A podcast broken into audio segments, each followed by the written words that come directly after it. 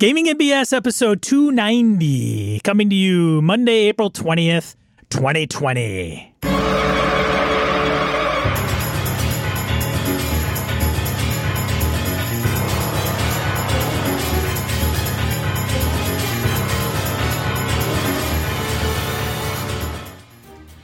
Welcome to Gaming NBS, BS, a tabletop RPG podcast. I'm one of your hosts, Sean. And I'm Brett. Welcome to the show, folks. Welcome back. Glad everybody's on board. You know, Sean, it dawned on me today. I got a, I know a few people that like to partake in the uh, Illinois substance of choice. And Ah, uh, it's 420. Marijuana? Yeah, it's 420 2020. So I assume what's going to happen is people are going to get so goddamn baked, they'll forget what day it is, look at it and go, oh, it's 2020. Do it again. And then well, one last gasp before they pass out. So I think it's going to be a triple baked day, is what I think going to happen. 420. 2020. 2020. Yeah. Yeah, it's going to be. Peop- certain folks I know are going to be triply baked today. And f- at 420 today would have been Yeah, like, They- and they probably still are. I Because don't- it's 420. it won't happen like this for another, what? I don't know how many years. Anyway, Thousands of years. it's a silly, funny, weird thing on the side. All right, let's see here. Announcements. Let's move on. I didn't do anything cool this last. Did you game this last weekend? Before I get into it, I did not game this weekend, though. I did watch a few people on Twitch for uh, Chaos Con by Goodman Games. cool. So, uh, Chaos County, you mean Cyclops? Cyclops Con. I am sorry, you guys. Cyclops Con, yes. Like uh, Bruce Cunnington was running some games. I saw Jen Brinkman at the end, but I couldn't get the audio on because I was sitting in my living room. So I saw Jen Brinkman was on running DCC. I don't know if Ray was in that. I know Jeff Seifert was in that game. So amongst Slick. others, yeah. So it was cool. Yeah, it was uh, turkey hunting season for me, so I was out in the woods. Gobble gobble. Yeah, didn't get anything. The weather was crap for turkey hunting, but it was it was fun anyway. Yeah. That's All right, fantastic. announcements. Announcements. Let's see. Event registration for GameholeCon is live. And GameholeCon is November 5th through the 8th of this year. So, from Alex and the boys over there, I've seen many different posts and such. And um, the hope, the plan is that it's still going to happen, right? Because it's out in November. And hey, get your events registered now. So, Sean, you and I have been talking about different things we want to do, kind of a gaming BS event type of thing. So offline from here, we need to have a little virtual Gaming and BS directors meeting. Figure out what the hell that's really going to look like. Ah, yes, we- the board of director meeting. Yes. yes, because we've bandied a few ideas about a some sort of a DCC funnel, some sort of uh, Call Cthulhu thing, um, a dungeons versus you know adventures versus monsters. I don't know. I got a couple different ideas I want to throw at you, so we'll talk about it offline. But Sounds do good. something. Want to do something. So they did put out a newsletter. If you're not signed up for that, go over and they've announced things. Um, They mentioned like, hey, do you want a game hole con in November? I don't know why Alex would throw that out there in such a question. I would hope that everybody that's subscribed and you know, given today's climate, that everybody would want a game hole con. So, he, but he, I think he's saying that by show us that you want this convention by submitting yeah, events. kind of like, hey, you know, hmm, this is like Cyclops Con, Con and you know, kind of champions and so forth, which we're going to talk about here. Kind of champions is May 23rd to the 25th, which is online. That goes to help tabletop events, which we've talked about. But by signing up and getting this thing going for Gamehole Con, getting your events registered and so forth, that helps. Having been a con runner for a few years, this is the events at the con are what drives the attendance, right? People would tell me at EverCon, oh, I don't see enough events yet. I'm not going to sign up. Ah, I'm not going to sign up. I don't see enough events yet. And it is crazy how hard it can be sometimes to get people to put events into the damn schedule. So I encourage you, if you plan to go to Gamehole Con and you want to run an event, get it in there. Because if nothing else, much like anything to do with gaming conventions, the faster you're in there, you say, I want to run Friday at noon. There's always somebody Friday at noon spaces open, people. There may be a lot of them. They got a shit ton of space, but uh, believe you me, that shit fills up fast. There are a couple of buddies of Sean and I that said, "Oh, I was trying to run a game or get in a game." Even I mean, you know, the get in a game thing is a little more common, but I did hear people tell me I wanted to run a game on Saturday in the free space I had, but I waited too long to get my event in, and I couldn't do it. So don't be don't be that dude. Don't be that guy. Don't be No. that gamer person, man. No. Shit in there. Yeah. Right. Anyway, what else we got? I want to thank everybody out there that uh, special shout out to Larry Hollis uh, Oh, for helping us become an official Twitch affiliate. So uh, it's not a Ooh, that sounds cool. What does that get us? Yeah, it gives us some a lot of bells and whistles, allows us to to, to earn a little bit more money, which you know isn't going to be a ton, which is fine. You know. uh, but Twitch affi- to become a Twitch affiliate, you have to have so many followers, you have to have streamed so many hours within a certain period of time, uh, et cetera, et cetera. So there's this criteria of, of qualifications, and we were sitting at like 42 followers, and you have to have 50 to become a Twitch Oh. affiliate, and so it's like On the edge. I'm not a big fan of like, hey, everybody, you know, follow us, and you know, we're we're at 900 followers on Twitter. Just hundred more to get to a thousand. I'm not like We, I'm not usually that never, guy. No, Yeah. neither of us have been that person. But, that's just um, not our thing. we were so close, and I was like, I know we'll eventually hit it. So I just put it out there, and and a few people retweeted uh, and said, hey, let's get this, let's get these guys to the, over the hump. So thank you everybody Oh. that did that. Uh, I know. Yeah, Larry was like, "Where are you at?" I'm like, "We're at. You're like number 46, Larry." He's like, "All right," and he like, "Hey, let these get these guys over the hump." And so there was some of our followers came through, and and some of the BSers. So thank I'll you, man, everybody. our, our BSers are awesome people. yeah, man, gamers, dude. Yeah. Game. I mean, generally speaking, I've yet to meet a BSer. I'm like, oh boy, I don't like that person.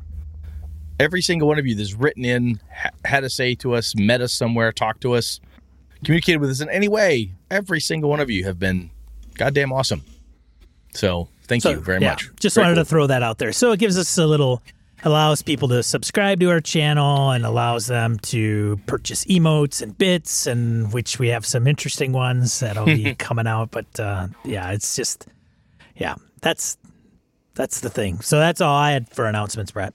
Cool. Oh, I do have my um my speaking of Twitch though, my Streets of Avalon game is this Saturday. Yes. So I don't know if this episode will drop in time. Well, you get get on the stick, boy. Well, I got stuff going on, man. Like what? Promoting and getting your shit in order. Actually, You got a you got a couch that needs sitting? Come on, let's go. Jeez. I'm doing a back custom background for Brett's live stream and Holy I'll shit, be was- producing that. Yeah, man. Damn. Yeah, Brett. No, I, I joke. Obviously, I joke because I I can't do any of this shit without you, dude. So thank you very much. And I have got Mothership on Thursday night at 8 o'clock. do you? Right here on Twitch. Uh, every other Thursday. And well, so even if even if this one- drops too late, Yeah. you don't catch it. Yeah. It'll be on Twitch, which Yes. means eventually it goes to YouTube. Correct? Yes, correct. Very good. Yep. Cool. I don't know if this will end in one session or not. I'll see how it goes. Oh, well. I got um I could see it running the length that it did at the at GameWorldCon when I ran it. Uh, so we'll see what happens. Could be fun. Sure. Yeah. Yeah. So, Is yeah. is that it? That's it. All right, move on. Random encounter. Segment of the show where we field emails, voicemails, comments from social media and our forums. Um, You can start. I'll start. Comment to changes to playing online from Tom. Uh, No, this this first sentence here is the reason I want Sean to do it because Yes. I want to hear Sean say these words. oh man, here we go, ladies and gents. I think Brett has it exactly right here. Can you say it with the underscore and bolding that exactly deserves? Get- I'm kidding. Carry on. I think Brett has has it e- right here. Uh, nice. Anyway, carry on. We've been playing over Zoom lately, and it's worked fine for our gaming style. I'm a tinkerer, though, and have been looking at Roll20. The urge to try and use all the features is hard to resist. Our group is, for the most part, not all that technically oriented, so I need to keep what they need to do to a minimum. Mainly, I would just be using the handout option, putting up pictures, etc. We might occasionally use the map. We don't use one of the supported systems, so basic is best. But still, I keep looking up Fog of War, adapting maps and secret GM layers, etc., etc., etc. I really need to just stop and run the game like on Zoom. I actually might stay with Zoom just to resist temptation to tinker, but Roll 20 is so shiny. Well, Tom, I'll tell you what you talked about doing there. You know, just using the handout option, putting up pictures, etc. That's exactly what I'm doing. I'll be doing that tomorrow in my Tuesday Avalon game, and it's working very well with that group. Like, hey, here's an image of what this looks like. Here's an image of this creature. Holy shit, what the fuck is that? That's one of these. And um, I take the character notes, I throw them out in handouts from every session. So referencing that stuff, it's pretty cool. It works very, very well for that. Yeah. Excuse me. So Yeah. let's see here. Thank you, Tom, by the way, for writing in. Very cool. Yeah. And yeah, Thanks, Tom. and it is tricky just to reiterate that roll 20 is shiny all those features and things and fantasy grounds all those cool things out there they're just freaking cool man. So it's tough. It's tough to stay simple. Let's see here. Al comments on the forums about gms rolling dice for players.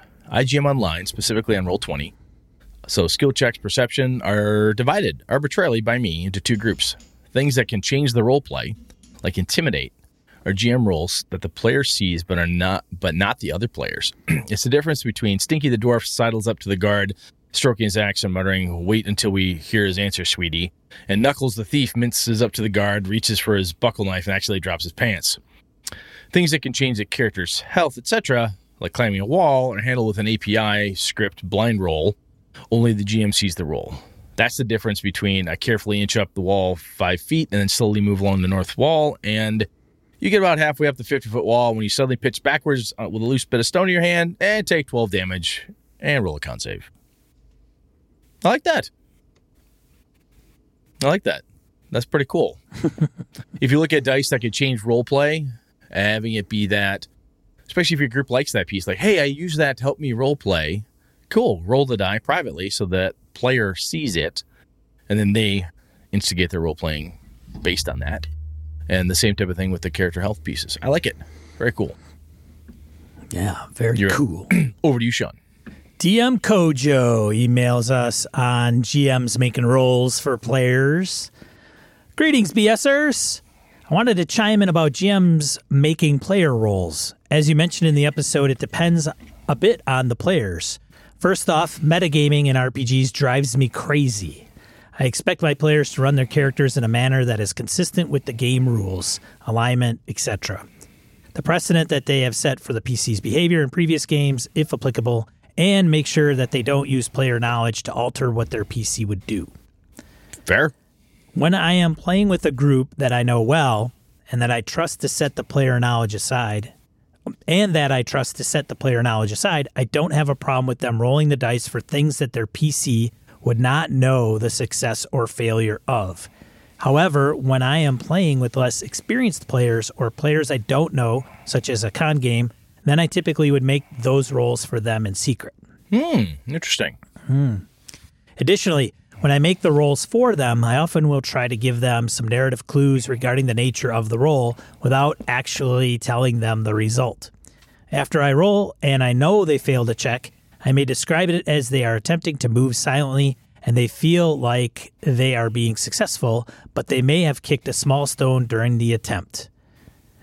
They don't know if they are actually moving silently or not. On the flip side, if they barely make the roll, I would describe it the same way. However, if they easily make the roll, I would relate the result to them in a narrative manner that they feel more confident about their attempt this way.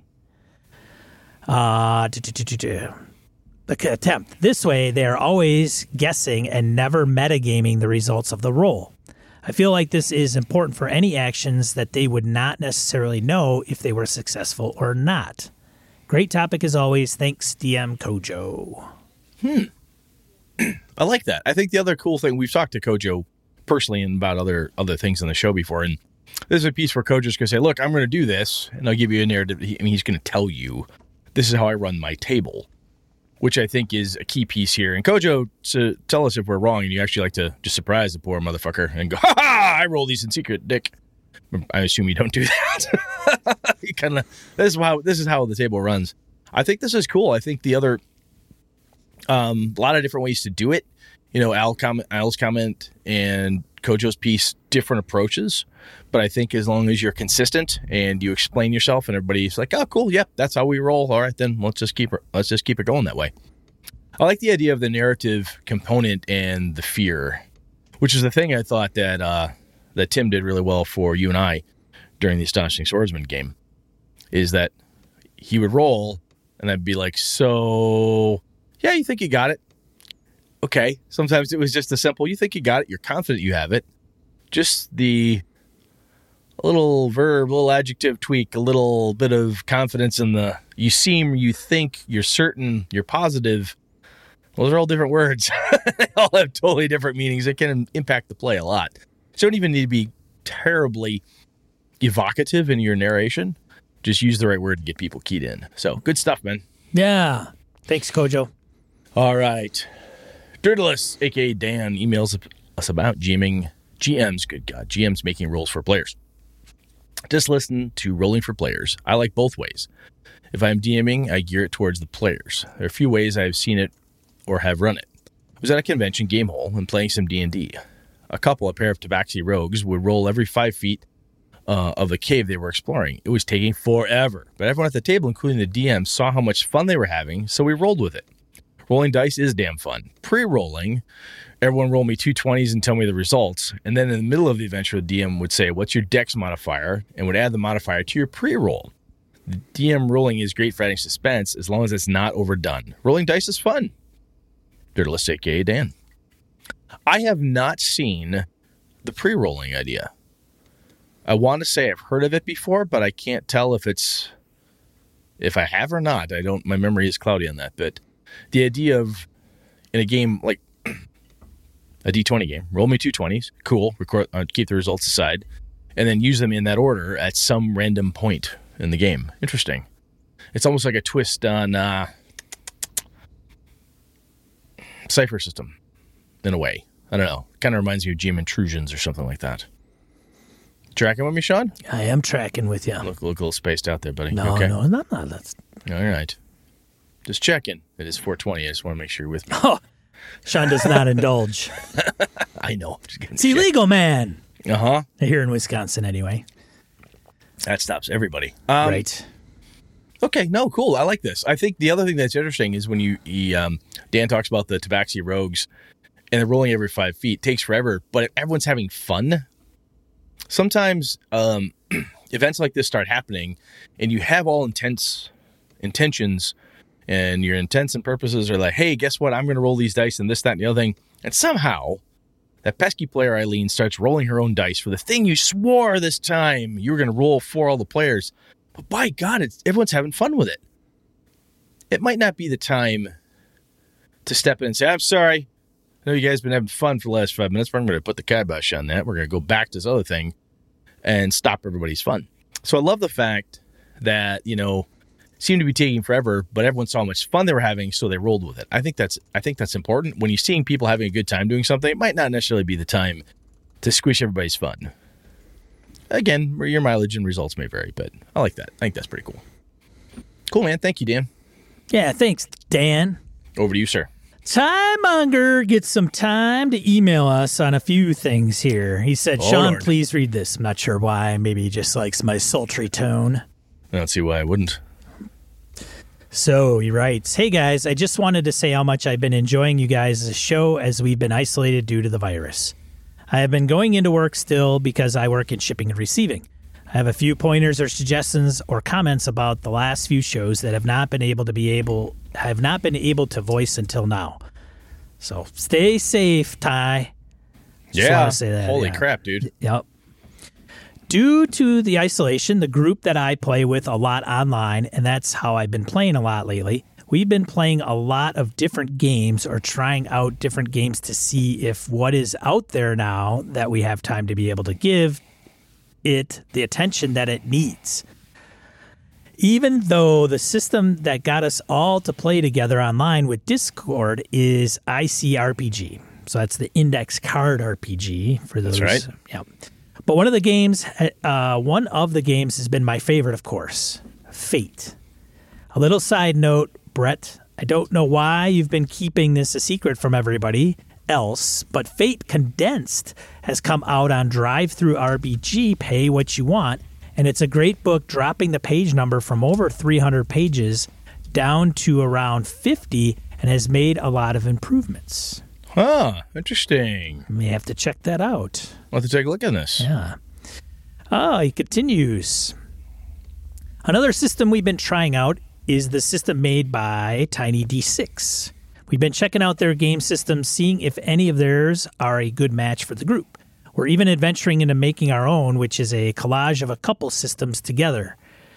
Uh, I think on average, we're playing probably close to five to six games a week, about two to three hours per game. So basically, a lot of short campaign style one shots. Huh. Interesting. That's still a good amount. That's Hey, I was know, gonna say, damn, good on you, man. Be able being able to get that much time to game. That's pretty cool. yeah, yeah, ten to eighteen hours. I think is my math. If I I don't do math. if I math that correctly. I, I wouldn't math that correctly, which is why I trust you. Carry on.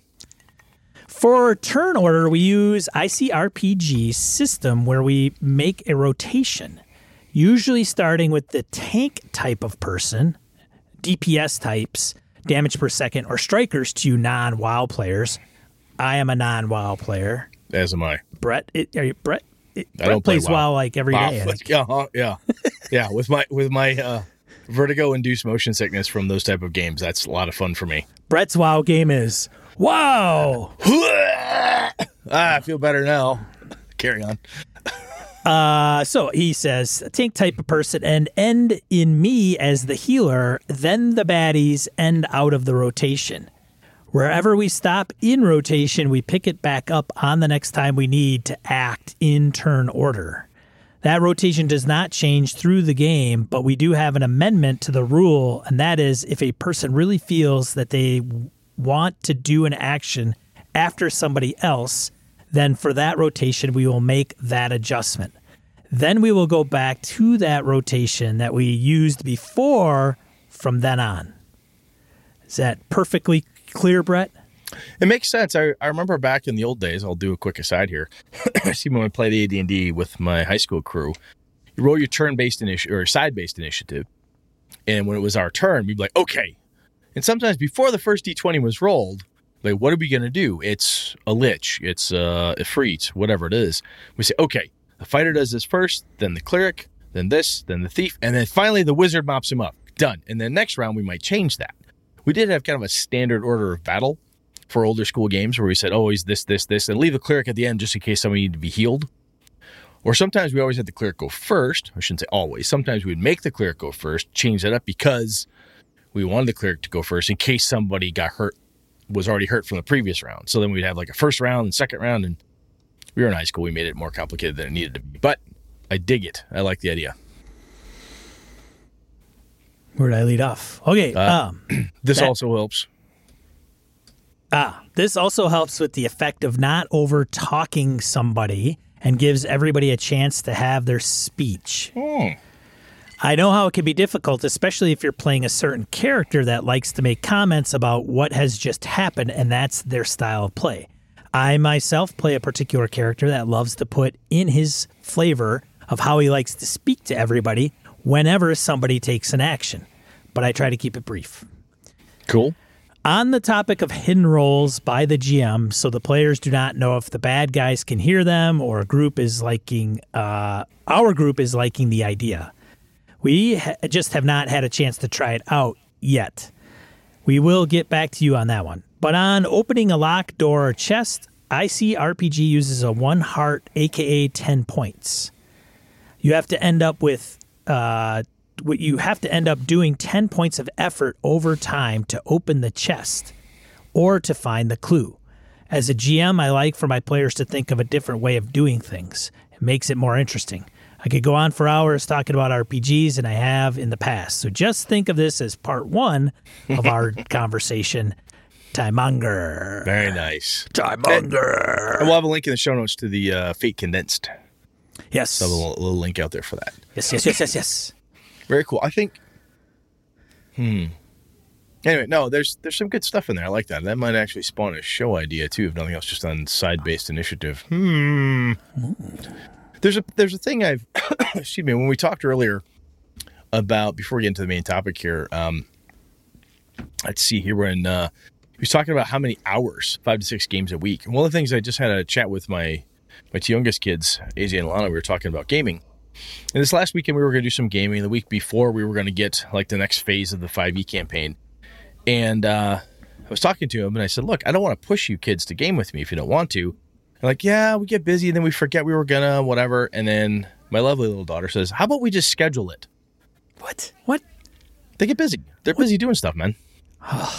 like Alana will be FaceTiming her friends and drawing because she loves drawing art and writing stories and doing stuff. I suppose art is. AJ will be, you know, Connor, my oldest boy, will be have break from Air Force, so he'll be online with Connor. I'm not gonna say, oh, don't don't play with your brother. He's on break from the Air Force, which He is gets break from Air Force. yeah, because every every once in a while he's got to get out of the chair, move to a different chair.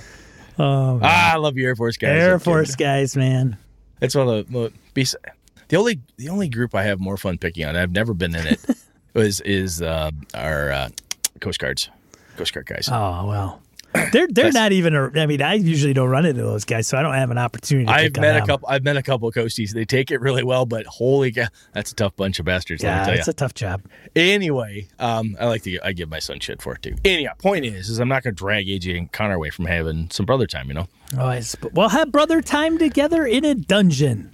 See, that's what we're going to do. So every Wednesday after dinner, we're going to play something. Yeah. And the kids were like, "Oh, but I wanted to run. Oh, I'm just oh, my campaign's not ready." I said, "Don't worry." So you see that shelf of shit behind me? Like, oh yeah, you have a lot of games. Exactly. I ever play uh, Call of Cthulhu, Trail of Cthulhu? Oh, Ilana said, I've never played a Cthulhu game. Oh, I'd really like to. And AJ, wise young 14 year old boy, says, You know, we need to expand our horizons and play some more games. So when we want to design our own games, we'll have experience with other systems. Yeah. So I feel like I did something right there. I feel like I did something right. Yeah. There's there's hope for those kids. Yeah, there And is. you, Brett. Eh, maybe. Ah, I'm I'm I'm gone. There's nothing you can do for me. But the kids, the kids have a chance. So that's good. They're the future. Mm-hmm. All right, let's move on. All right, let's get into the main topic, man. What the hell are we talking about? Jeepers creepers. All right. All right, Brett. So Sean came up with this thing. I stole it from another podcast. Who is that, Sean? I stole it from Hobbs.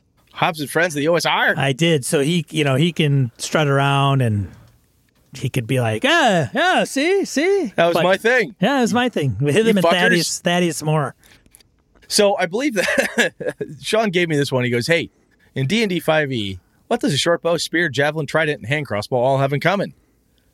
And that's right, kids. They all do the same amount of damage. They all do the same damage. So I was going to list a bunch of them that were like, oh, they all will do 1d6. And then somebody would say, oh, but this one does bludgeoning, this one does slashing, this one does piercing. Uh huh. These are all piercing, and they all do the same damage. Yeah.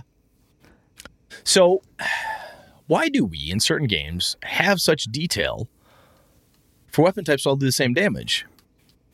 I, know, that there. I know.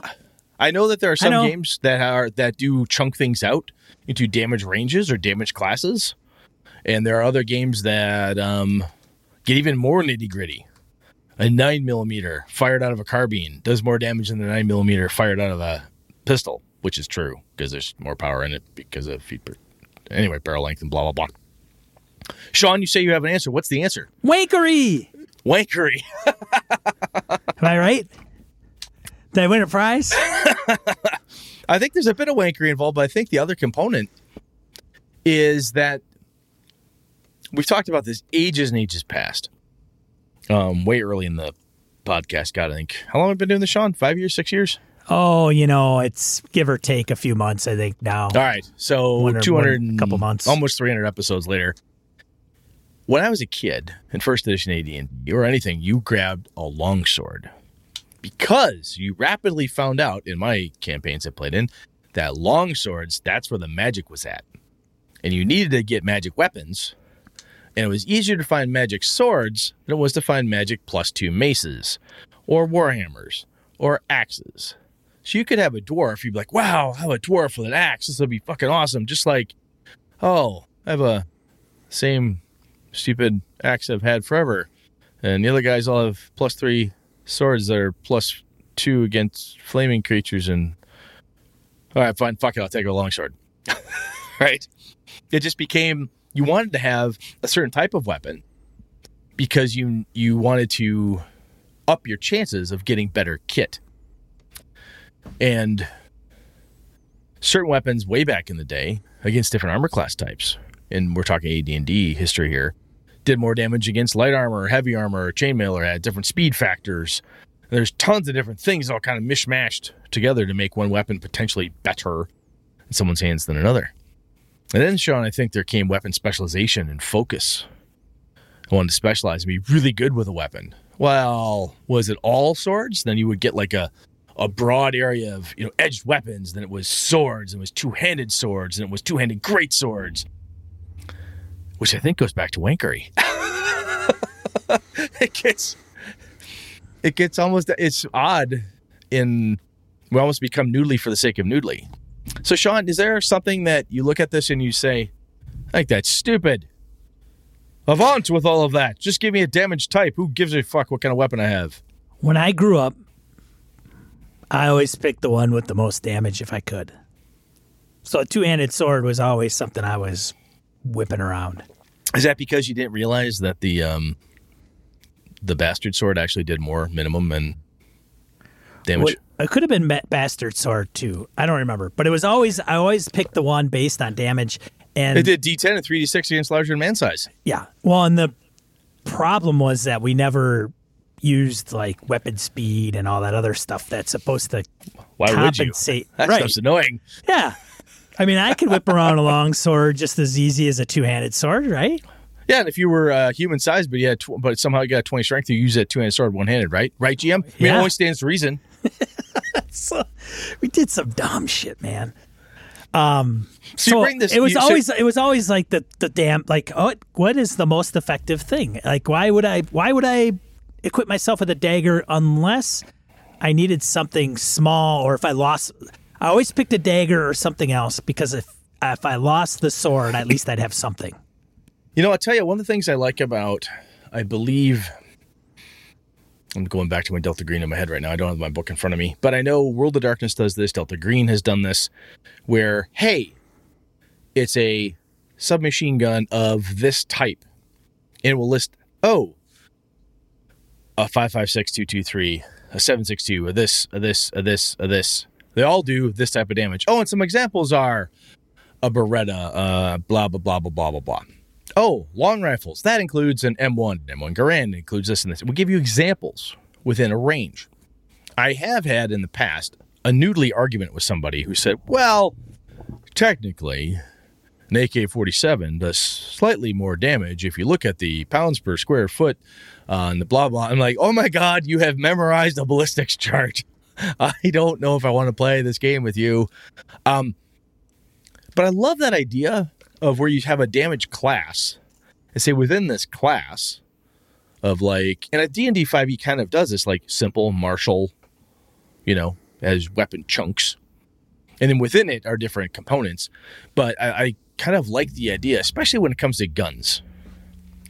I kind of give a pass for some reason. Maybe it's my predilection to enjoying the noodliness of daggers versus poniards versus cinque daggers versus whatever um, kind of neat. But when it comes to guns, I really don't want to sit down and have an argument over whether the 357 in snub nose has the same killing effectiveness as a 357 in a six inch barrel, past 50 yards, blah, blah, blah, blah, blah. That, that's like inconsequential, annoying to me. So games that bucketize up that type of thing, I totally, I totally dig that. Yeah, and it, yeah, let the players come up with the whatever they want to be. Hey, I got a in the game pistol, one d six, one d ten, one to twelve, whatever. Gumshoe, dude, gumshoe. It's yeah. like big guns, small guns, stuff that stabs things, you know, things that smack things. It's that type of, and they have examples. Yeah. There's a 45 ACP. There's a 25 ACP. This is a you know, 30 aught six hunting rifle. This is a bigger bore gun. Cool. However, in your fantasy for some reason, we like long sword, short sword, pole arm. What type of pole arm? Oh my God! Look at Unearthed Arcana, kids. Um, a Fauchard, a Fauchard fork, uh, a partisan, this, or that. We really like to get noodly with some of the bits and pieces. And I know there are there are technical games out there with uh, the high tech stuff. Um, and high tech, I shouldn't even say not like modern weapons are necessarily high tech per se, but in some of the sci-fi games I've played, it's been a while. God, it's been a while. Um, I'd have to dig out a couple of them. But I remember in uh, Star Frontiers, you had um, gyrojets, you had needlers, you had um, laser rifles, you had Gauss rifles, you had different types. But it was all based on a type of projectile weapon, right? A stun baton, uh, basically whatever their unlicensed version of a, of a lightsaber was. Da, da, da, da, da, da, da. A gyrojet rifle, a slug thrower, a this or that, or whatever. But it's still like group. It didn't get too noodly. But for some reason, man, in our fantasy games, we want to. Do you remember back in the day? I think it was second edition. You had flight arrows and sheaf arrows and hunting arrows. Vaguely, second edition. re- yeah, second edition wasn't.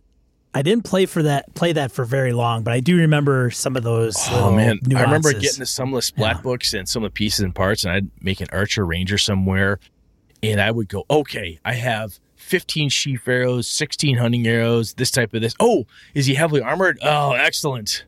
Twang. Ah, these do D10 against a heavily armored opponent. what the fuck? I think 5e is less this. Because Well, they differentiate the weapons now by type, like bludgeoning, piercing, slashing. So those those classifications allow you to accomplish different things depending on what you're fighting. it feels less noodly than older editions of that game. Yeah. I mean, maybe, I guess, depending on how you define noodly. well, I guess so. Let me think about this. So, if you're proficient in, if I remembering myself correctly, certain games would say, "Are you proficient in swords?" Well, yes. Well, you can't be possibly proficient in all swords. Are they long swords, two-handed swords, short swords, falchions, which includes khopesh, which includes scimitar, which includes saber? Oh my fucking god, it could get crazy. So you'd have ranges of weapons and so forth that you would be proficient in. And you would want to kind of kit yourself in a certain way. So you could have like double or triple proficiencies, I believe, through some of the Unearthed Arcana stuff back in the ancient days. And if you had a longsword, you could be just a motherfucking death on two legs with that thing. So when you came across the two handed Holy Avenger, your paladin or whomever it was who like was like uber super specialized in the longsword came across the plus five vorpal two-handed sword you went oh geez i don't know. I'm really not that proficient in it. Uh nah i don't want it. You Yeah. were you were hunting for a very specific item. In those old games man gear we've talked about this before. Gear made the man. They made the adventurer i should say. You had to go into the dungeon to find the plus two mace because you needed that because in the next dungeon you had to fight the creature that could only be hit by plus two or better weapons. you don't need that in 5e. No. So I think 5e's gotten a little bit better as far as not quite so noodly. But so Sean, you brought this up. Now I'm ta- doing all the talking here. But what makes you?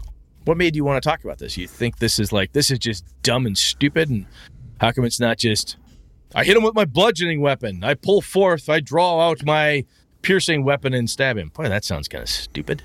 Well, taking a lesson from folks that play the the older games like BX, Old School Essentials, um, anything derived from some of those those that era. Got it. The one thing that Thaddeus and, and Hobbs were talking about, and, and Thaddeus specifically kind of spearheaded this, was if you have a if you have a sword and that does one d six, and you have a hand axe and that does one d six, why one d six? Why would you choose one over the other? Now, one would say, "Well, it matches my Panache. I need Yeah, style. This is my idiom. that's my thing. Like I'm Yeah. a hand axe guy, or you know, I'm hand axe woman. Okay, Yeah, I want to be Fafhrd. He had uh, he had a broadsword in one hand and a hand axe in the other. That's my gig. Right. However, one of the things that I don't think, uh, and this is what they mentioned too, was that the game master doesn't enforce the differences between the two, right? Physical Oh. differences. You're going into a dungeon. The dungeon cavern walls are three feet wide. Well, I got a two-handed sword because that's what I fight with. Yeah, two handed sword. In a Which clearly I can swing the Kobold Warrens, can't I? I mean, well, I just stab with it. It's totally fine, right? yeah, that's exactly it. Like I get where you're going. you're wielding them. It can be wielded differently, and so when you go, oh shit, I'm going into this environment.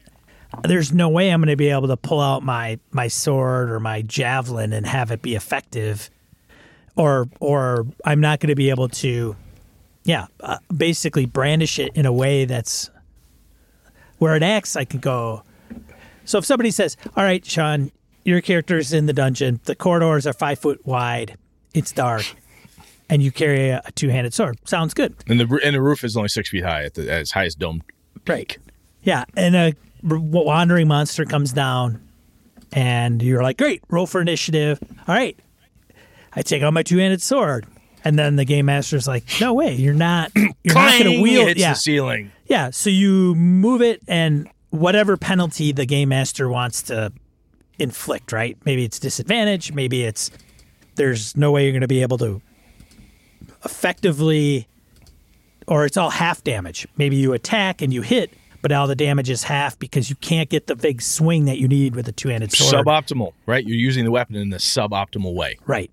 Now, if you take an axe or a dagger, well, da- a dagger is going to be less damage anyway. But if you take an axe, say with the same amount, same damage, uh, assuming it's the same damage, and it's smaller and you can wield it with one hand, and you're like whack, whack, whack like this, that's a whole different ball game. Now you're effective. Now you're doing full damage.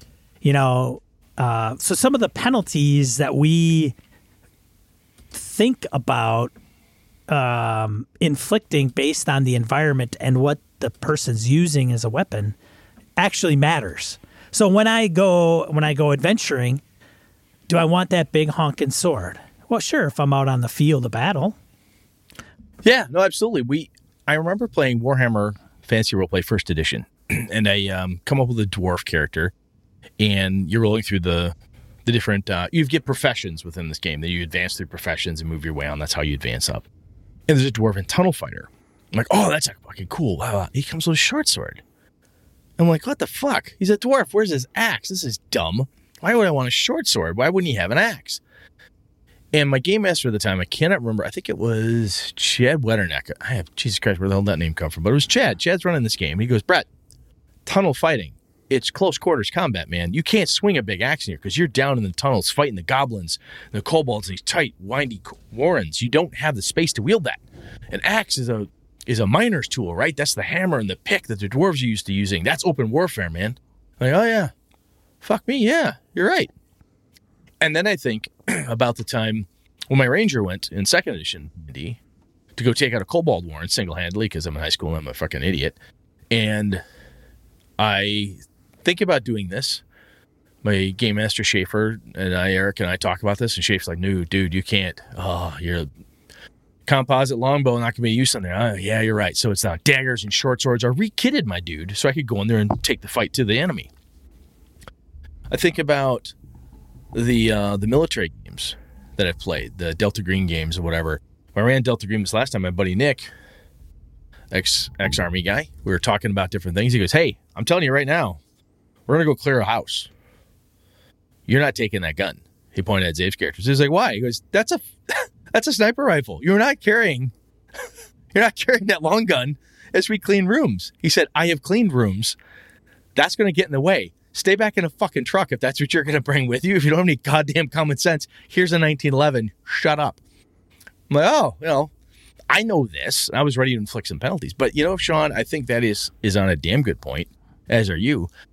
That to if you're gonna get noodly on this, the game master, it's almost not incumbent, but it you want to add some flair, some flavor, make it matter, right? You've got to have the terrain, the environment make you need a different weapon. I like Yeah. that. And some people might get a little perturbed at, you know, it, it. Some may equate it to something like encumbrance or keeping track of your arrows or keeping track of ammo or how how nuanced do you want to get in your game.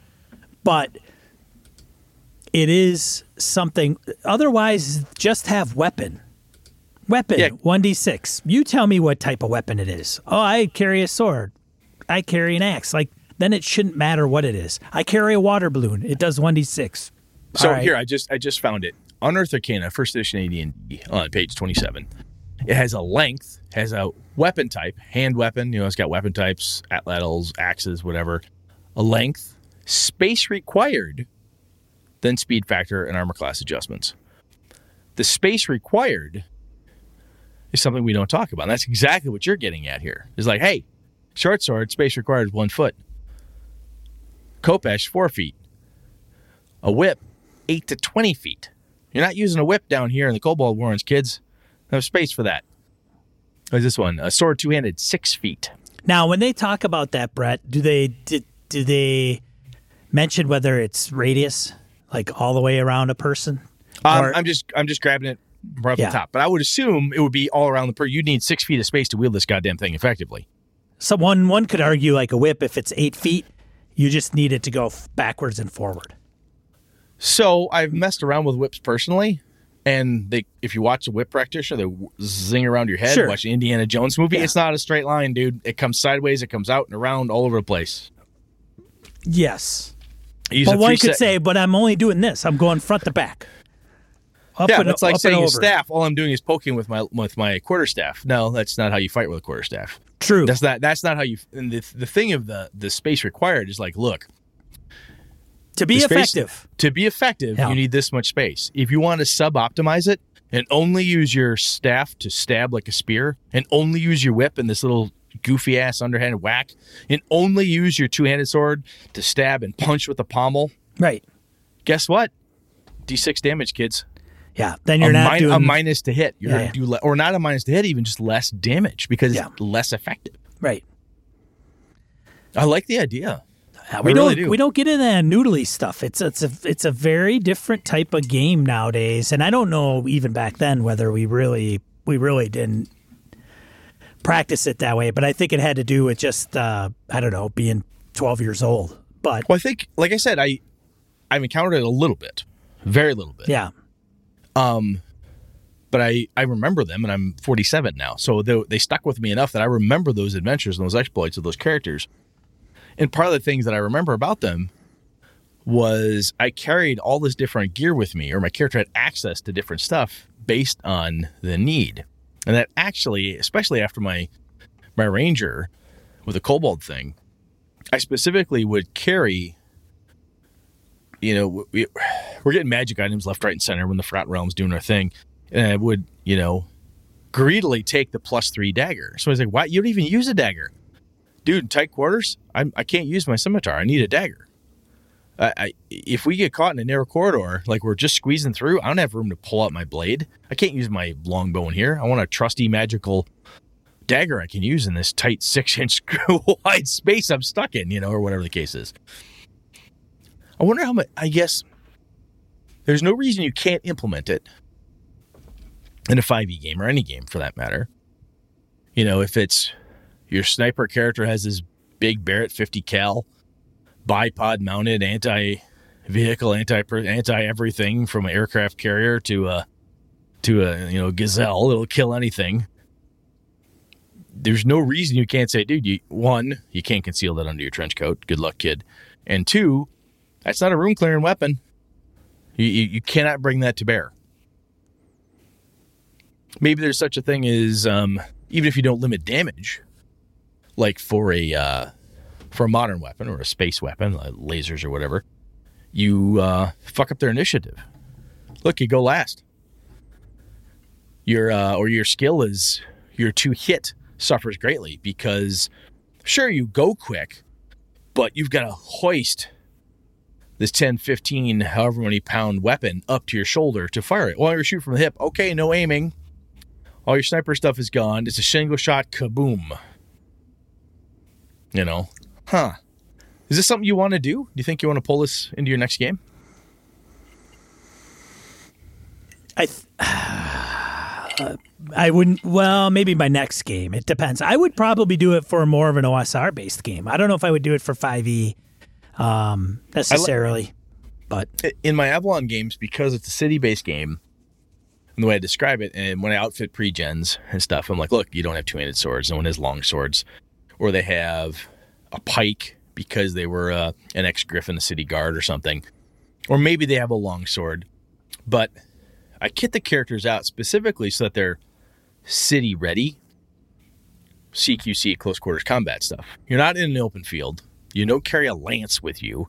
Your cavalier doesn't drag his lance into the dungeon to go fight the beholder. You just don't fucking do that. You know? And because Avalon, from a setting perspective, it doesn't make sense for people to walk around with two handed weapons. One, without getting questioned, like, what the fuck you carrying that for? Um, but two, it's just unwieldy in the area. So that that helps to stop people. But I think um, I think this is one of those pieces that it might be difficult to implement mid game. Right? I think Yeah. you could do it. In, I think you could do it in 5e or any game, really.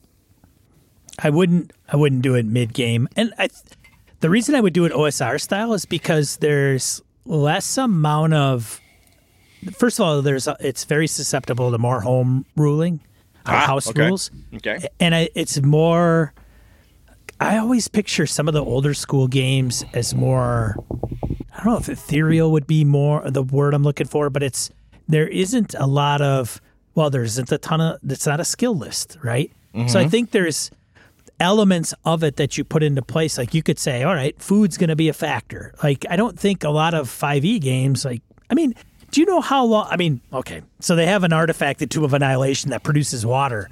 But you know how long it's been since my adventuring, my players have sat and eaten and wondered, like, they've been wandering around in a jungle for probably 45 days at this point. Well, that's eh, your fault as game master. Well, maybe. I'm- I'm- but you have to kind of set the expectations. Like, okay, exactly. here's the That- deal. That's what I'm saying. Is like right? it's, it's hard to Yeah. bring it in. So Alpha in our Undermountain game, Yeah. every every Thursday, we get there. Every time there's a long rest, bark off of food. Mark off of food. Yeah, food and water. You've lost a you've lost a day. You've lost a day. You've lost a day. Yeah. And uh, I would be interested to know how many BSers out there do that in a 5e game. we're only do we're only doing it because Alpha remi- reminds us because we're not used to doing it. right. It's always tell what- hand wavy because it's always a backseat. You want to talk about the story, you want about the adventure and the NPCs and like the treasure or you know what the quest or whatever that is and you know Yeah, Alpha- that goes Alpha back to like that- I don't want to take I don't want to keep track of encumbrance and all that. How many arrows I have, Right. and so on. Yeah. Alpha's doing this specifically. He said, "I want you to explore and so forth." Right. Excuse me, but be worried that maybe you've gone too far if you don't have enough stuff. For sure. Excuse me. Um, so I'm like, yeah, fuck. So we've been mapping like crazy. My character's got. I came down. I built my dude. He's a he's a rogue, um, arcane trickster type, mapper, sage background. Blah. I'm trying to keep track of every sh- all the shit because I'm gonna have to get back somewhere. and wherever we can, I'm like, I take the food. I do this. I pick this up. Is that edible? I take this. I take that. And I'm like, oh, oh yeah, says Lenny. We should probably pick up all the food we can. I'm like, yeah, because it all- it's to take is us for us to overextend ourselves too many days one way, and if one of us doesn't have a create food and water spell, we are so fucked. We're going to die down here. We're gonna starve to death. And has started that at the beginning, like keep track of this, right. and I think that's one of those pieces where yes, we as players should be helping our game master remember that, but it's a piece that as game master, I think you need to help remind the players uh, because unless it's been forefront in your gaming, it's you're right. It's totally hand wavy, dude. Absolutely hand wavy. There is so much stuff that we hand wave. I mean, it just it just happens. Like I I've watched live streams and not a not a ton of AP for a very long length of time because you could you could join you could watch a video an actual play on Twitch and it could be three hours of dialogue and and it doesn't progress to a point where it's like okay combat or or time to eat. Well, But I would Role be, could be like I can't remember the last plus. time I I've ever seen any of that or heard it. yeah. But OSR in older school games, I would probably want to set that premise up front because because you're not relying on skills, you're not relying on my character sheet, and it's not going into. I, I think it's just a different mindset that all of a sudden you're kind of more resource intensive. And based on the Yeah. resources, that drives adventure. Like, you know, I'm sure Hobbs has You- people wandering around an island because they want to make sure they get berries from Food. this bush. Well, you do not have class based class based skills like never ending cantrips Mm-hmm. in 5e. Which I mean, again, I think 5e is a great game. Don't get me wrong. Sure. but it's a different type of game. Deep exploration and survival and stuff, I think, is harder in 5e than it is in some of the other ones. You need to explore certain areas because if you want to go defeat the Lich King who's causing trouble, or Iuz the Terrible who's pushing down into the free lands of Greyhawk, um, you better go get more than that broadsword you started with because you can't fight the demons he's bringing with him. You need other stuff. It's not easy to make and you can't just buy it, you know. And I think you're right because it's, and you have this opportunity then when you're playing and you want to introduce this the first time, is you know, so Anja's character is the the burly warrior and they're ready to go into the goblin caves. It's it's you can do the game master fiat thing to a point and say, well, Ange, you're a warrior, you know, you're first level, but you're still you're trained. You know what you're getting into. You look at this cave, and you look over your side, and you see that cavalier, and you're like, that lance stays outside. There's no room for that. Yeah. And Ange goes, yeah, Sean's right. Brett, you got to leave. Oh yeah, but oh oh yeah, you're right. It really, little horse. What's the use of the lance? And then she looks over to the elven longbowman. There's no room for that longbow in the in the dungeons. Ah, shit, says the Elven Ranger. I need to put that aside. Rely on my longsword. Yes, yes, you do. And, and vice versa, when they when you go out to the wilderness, the rangers should be looking around to the group of the barbarians, saying, "Paladin, if I were you, I'd invest in some leather armor." What? Take off my family crest? Yeah, it's the desert. You dumb shit. You're carrying plate mail. water, water would be what you should carry. Put that on the camel. Carry your weight in water. Carry your armor's weight in water, and then Yeah. talk to me. That's one thing I did with Jeff's Jeff's son plays with us on occasion, and he always plays the paladin, and he he's all, he's like Ah, kids can't like dad, and he's just like a, a chip, off, the, off old, the block. block. yeah, totally, and and he's always you know, anyways. But he, what armor are you wearing? Plate ar- plate mail. I'm like, I'll take a level of exhaustion. Hour goes by, take another level of exhaustion. I mean, By this 5e time, he's like disadvantaged, and he's one way, you know, one point away from being dehydrated. because you can exhaust yourself to death You in can. 5e. Yeah, yeah, that's good. So- yeah, And I mean, you could do this a similar thing mechanic wise in 5e in the dungeon. If you insist on using an unwieldy weapon down there, it will tire you out. It's not meant to be used this way. You can penalize, if you will. You could give people exhaustion. yeah.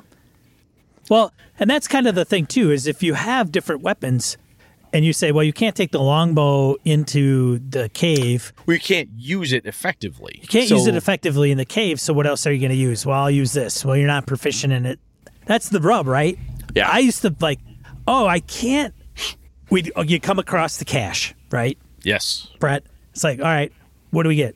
Oh, there's a dagger. Don't want it. Okay, there's a short sword. Ah, I'm not proficient in short sword. Don't want it because it's a minus two or minus four to Yeah. use. 15,000 copper pieces. Don't want it. Don't want it. But Yeah. all of a sudden, you're like, well, I'll take it just in case I lose my weapon or Mm-hmm. breaks. Right? Oh, you break your long sword. You run into a rust monster. Wow, now I got this short sword.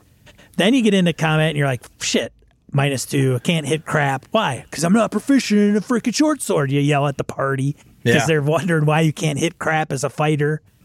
So it's like some of these things that we we I th- I personally have lost over the years. I just have for some reason. and I think it's the different games I played. Yeah, and I think in in D and D, the proficiency component of it, and making somebody, making a character whose thing was a weapon, and maybe that's not the the source of the evil, but it's it may well be part of that source, right? Where like, look, I'm not going to carry anything other than longswords because that's all I'm good at. I spent my whole life mastering longsword. I distinctly remember play watching a friend of mine do that, and I would generalize whatever and I just use whatever. Sure, so and so with his crazy ass longsword would get plus god awful knows what to hit and plus another god awful plus 10 for damage. But I could use anything that we fucking came across. And I found that utility was awesome. And there's a cool thing about removing that and saying, look, I'm proficient with martial, simple, ranged, or whatever. Say, oh, I'm proficient with ranged weapons. That's cool. You know what? I'm gonna get a, I'm gonna get a, a light crossbow because we're in the dungeons in these dwarven corridors.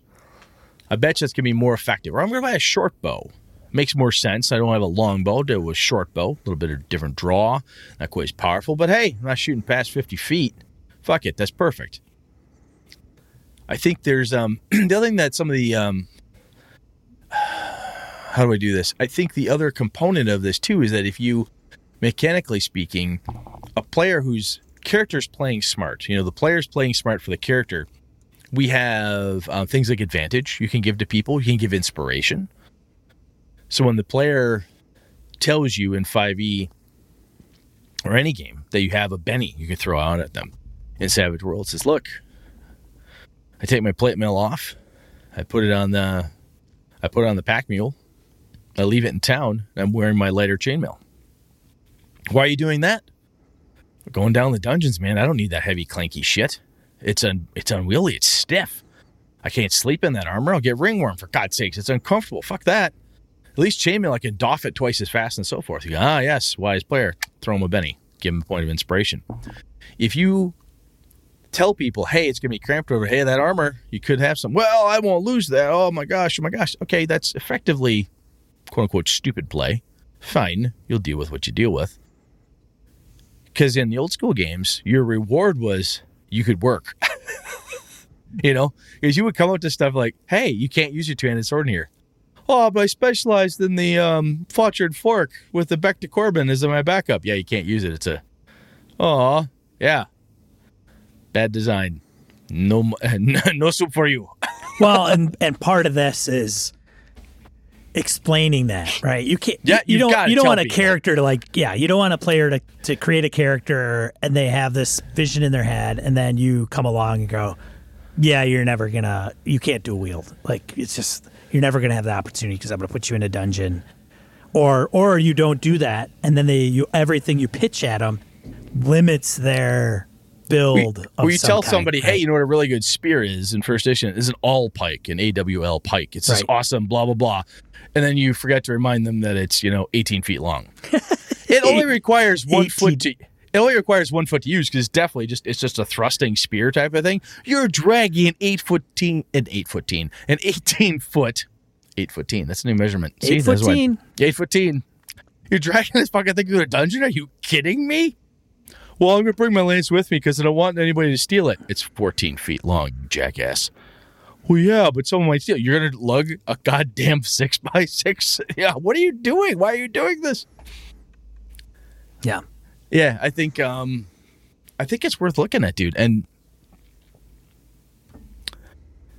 a lot of t- the last few times I've run, I've run D and D five E or Pathfinder or whatever for my home group, or even when I've run a gaming convention with five E, it's been in Avalon. And the city based characters have been pre-gens. Everyone's oh, it's a city base, and I think sometimes the setting causes people to pick stuff that fits the setting because they ask me questions. Can I have a two-handed sword? Well, you're gonna get look askance from the city guard. Yeah, good point. I want the attention. I'll go down to a broadsword. I'll do that instead. Okay, that makes more sense. You can get away with that. And the last times I ran like a big outsidey kind of a massive campaign, it was very much travel all over the place. It didn't matter. It really didn't seem to matter. But I think um I think we're gonna make this matter next time, dude. I like this idea. Even if it's not an old school game, just bringing it out, saying, "Hey, look, you know, gear yourself appropriately."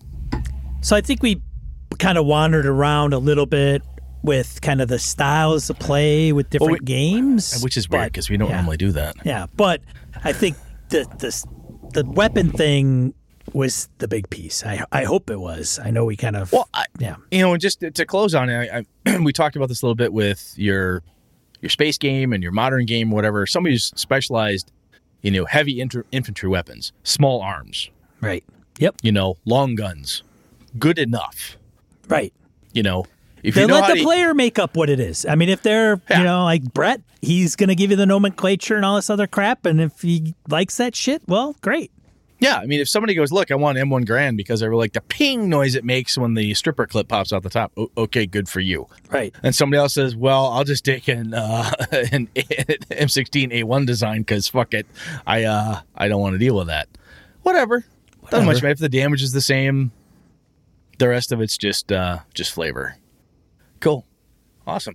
So let us know what you guys let us know what Yeah. you think, people. Yeah, let us know what you think. Let us know if you adhere to some of these things and we just don't know about it. Uh, be interested. So, Yeah, cool Hey. stuff, man. yeah. Thanks, Dirtless, for subscribing, buddy. Um, let's get into die roll. Let's do it. All right. Two to four miscellaneous points of gaming and geekery you want to share with you. Got three this week, pretty limited. First one Discord now offers video. Newsflash this is making its way around Twitch hmm. and Discord. Brett, we can actually do video on Discord if we wanted to ditch Zoom. But Holy crap! yeah, yeah. I just so, I just bought Zoom. Dicks. and I don't know how many, I haven't seen how many video at one time it supports. Like Zoom does a lot. Yeah, I mean, and the only reason I bought Zoom, and I know, I know Zoom has its security qual- uh, issues. People have Yes. been porn porn bombed. I shit you not Yes. by Zoom. Yep. I haven't had that problem yet. Which uh, and my crew would be like, "Yeah, that's fucking annoying." Click, start over. Just move on, keep it rolling. Yeah. Uh, oh, it looks like 10 video channels. Uh, Not Murder bad. Show mentioned. But is that how many video like people can you see at one point would be my question. I don't know Yeah. if that's the same. 10. 10 says that's that's a lot. 10 people? That is 10 fair video? amount. Yeah. It, you know, honestly, it was only a matter of time because, especially now with the video being more and more popular, I mean, Discord had to come up with that eventually. I'm willing to bet that was in the works for a while, and then somebody said, "Fast track that shit, fast track that shit," Yeah. and they uh, it went. Cool. Um, very cool. Second one came across Beyond 20, which is a bot for Discord. Um, we've got it installed on our Discord channel. It does take some, you know, you got to get a key and then you got to input the key in a place and then you got to get the extension into your browser and that extension requires a key. Well, that seems that easy. way it brings kind of both together, but it'll it's a D&D Beyond kind of in, quote unquote integration into virtual tabletops. So you could actually take your D&D Beyond. I think if you do a roll in that app, it will show up in Discord if everybody's kind of playing in the Discord chat Oh, type of thing. Yeah. Okay. And I think you could actually do it to roll 20, but you can't do both. You have to choose one or the other. Hmm. But it's just uh, something along those lines. Uh, let's see. Last one. This is going to come out a little late because it's as of this recording only has three days. One of the guys posted this. Shoot, I forgot about who did that. I'll have to check quick and see if I Zachary? can. No, no, no, no. Die roll. Hold on. Oh, you're talking about the. So this is a teacher gamer handbook on Indiegogo. Carl D posted it in our Discord where Teacher Gamer Handbook is the title of the product. It's on Indiegogo. It's written by Zachary Resnicek. And it's a book that teaches teachers how to implement role playing games into kind of a curriculum. Yeah, thir- bringing role playing games to the classroom is a tagline here. 36 life skills developed with a tabletop curriculum. Yeah. Interesting. This sounds like something that, you know, our good buddy Paris down in Australia. I don't know if uh, if he still listens to us or has has had a chance to lately, but uh, the monger, Well, he's been doing a lot of this type of thing. It just seems like it'd be totally right up his alley. yeah, the well, Kojo.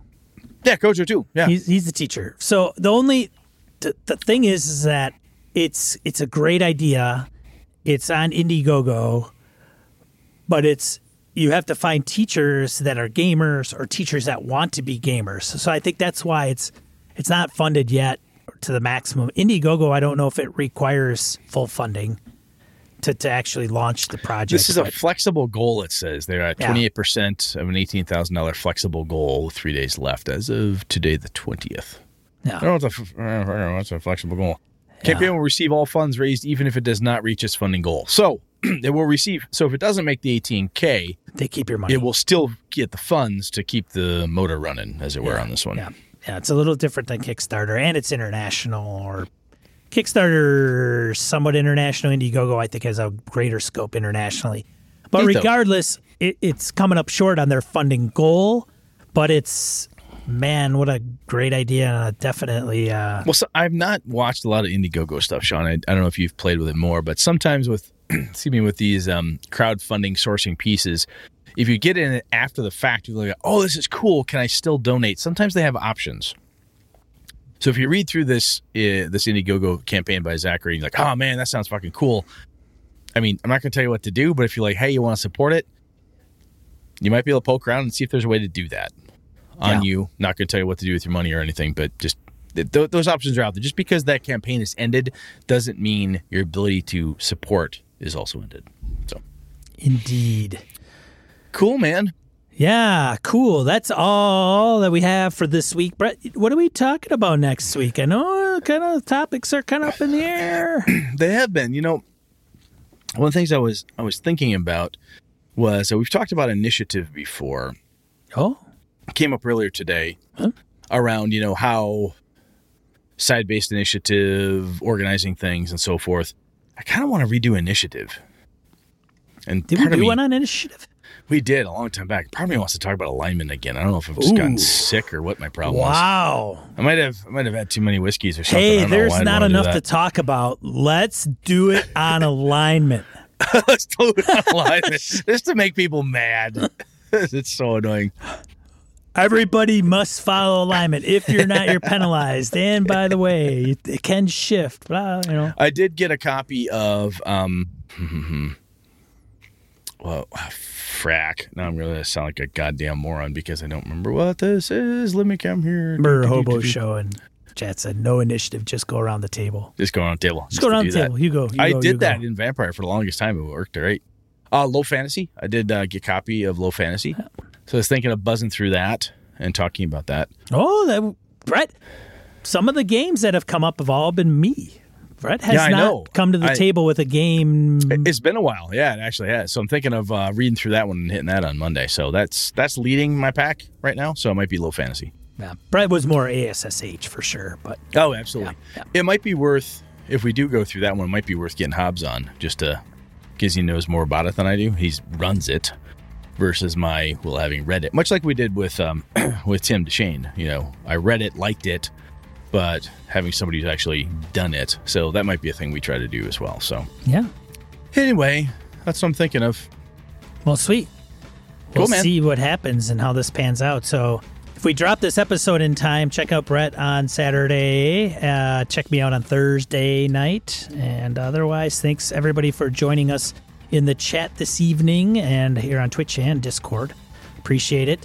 Otherwise, uh, if you want to tell somebody about this show so that they could subscribe, that would be fantastic. Always, yeah, that's cool. All right. Well, having said that, I'm one of your hosts, Sean. I'm Brett. Good night and good game and all. This episode of Gaming and BS brought to you with the help from the following BSers Graham Miner, Corey Wynn,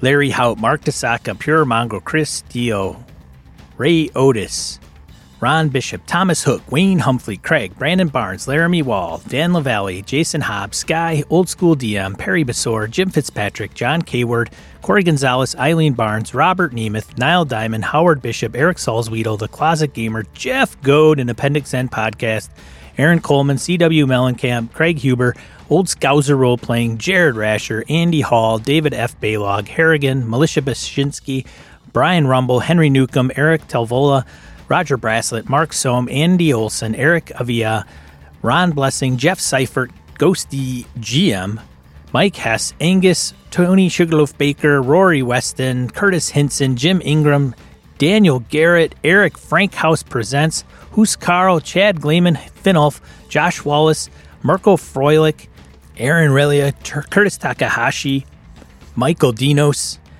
Rich Wishan, and Joe Swick. Hey, if you're a fan of the show, do us a favor and let somebody know in your gaming group about us. Have them give us a listen. Maybe even subscribe. Head over to gamingandbs.com forward slash subscribe. Thanks, BSers! This has been a Litterbox Studio production.